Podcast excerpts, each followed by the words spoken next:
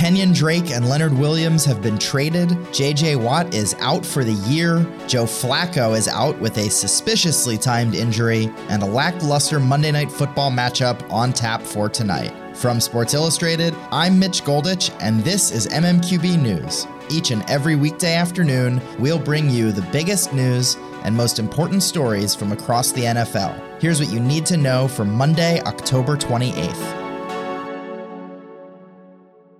The longest field goal ever attempted is 76 yards. The longest field goal ever missed? Also 76 yards. Why bring this up? Because knowing your limits matters, both when you're kicking a field goal and when you gamble. Betting more than you're comfortable with is like trying a 70 yard field goal, it probably won't go well. So set a limit when you gamble and stick to it. Want more helpful tips like this? Go to keepitfunohio.com for games, quizzes, and lots of ways to keep your gambling from getting out of hand.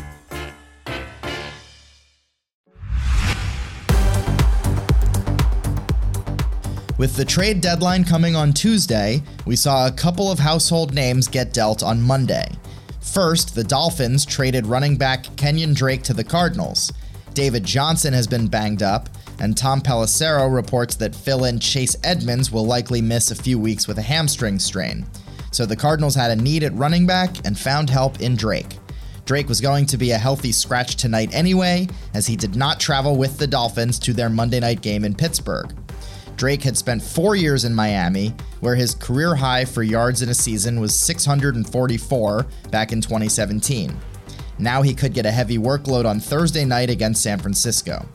The Cardinals are 3 4 and 1. They had won three games in a row before yesterday's 31 9 loss to the Saints. Today's other big trade involves Jets defensive lineman Leonard Williams. He will not be traveling very far, as he was swapped from the Jets to the Giants. The Jets picked Williams sixth overall in 2015, making him the first pick of then GM Mike Maccagnan's tenure.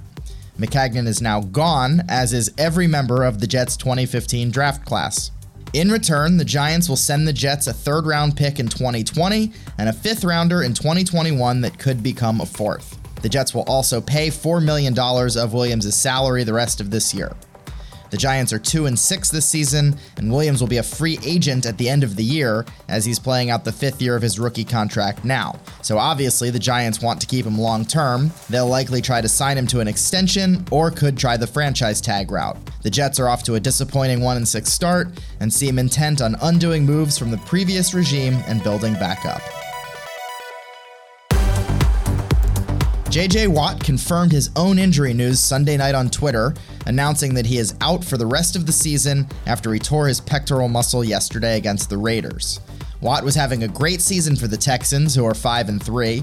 According to Next Gen Stats, Watt has created the first pressure on 62 pass rushes this season, and the next closest mark in the league is 49. But this now marks the third time in four years he'll finish his season on IR.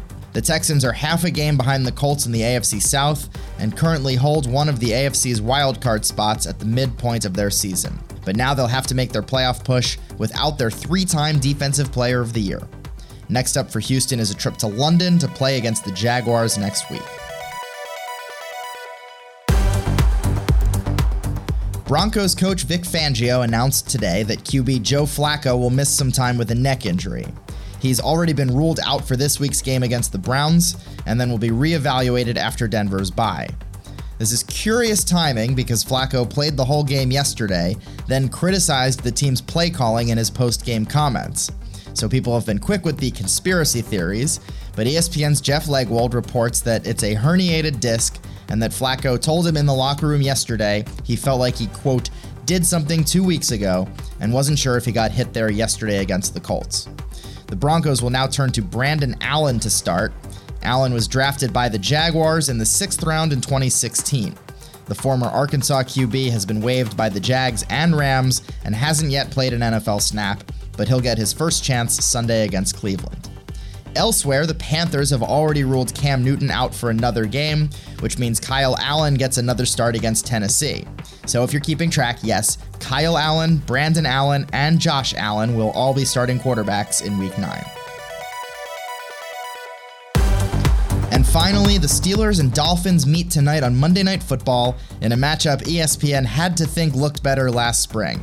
The Steelers are 2 and 4 and the Dolphins are 0 and 6 with Pittsburgh favored by 14 points.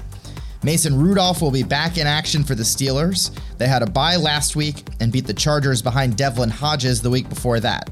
It's probably a must win game for the Steelers if they want to keep their playoff hopes alive. On the other side, the Dolphins are headed in the opposite direction, and we all know they have their sights set on the number one pick. The Bengals lost yesterday, falling to 0 8 on the season, so the Dolphins have company in the winless team department. Meanwhile, the Redskins, Falcons, and Jets are all stuck on one win this year, so you could say that there are stakes for both sides tonight. That's the MMQB news for today. Subscribe and listen wherever you get your podcasts each and every weekday afternoon.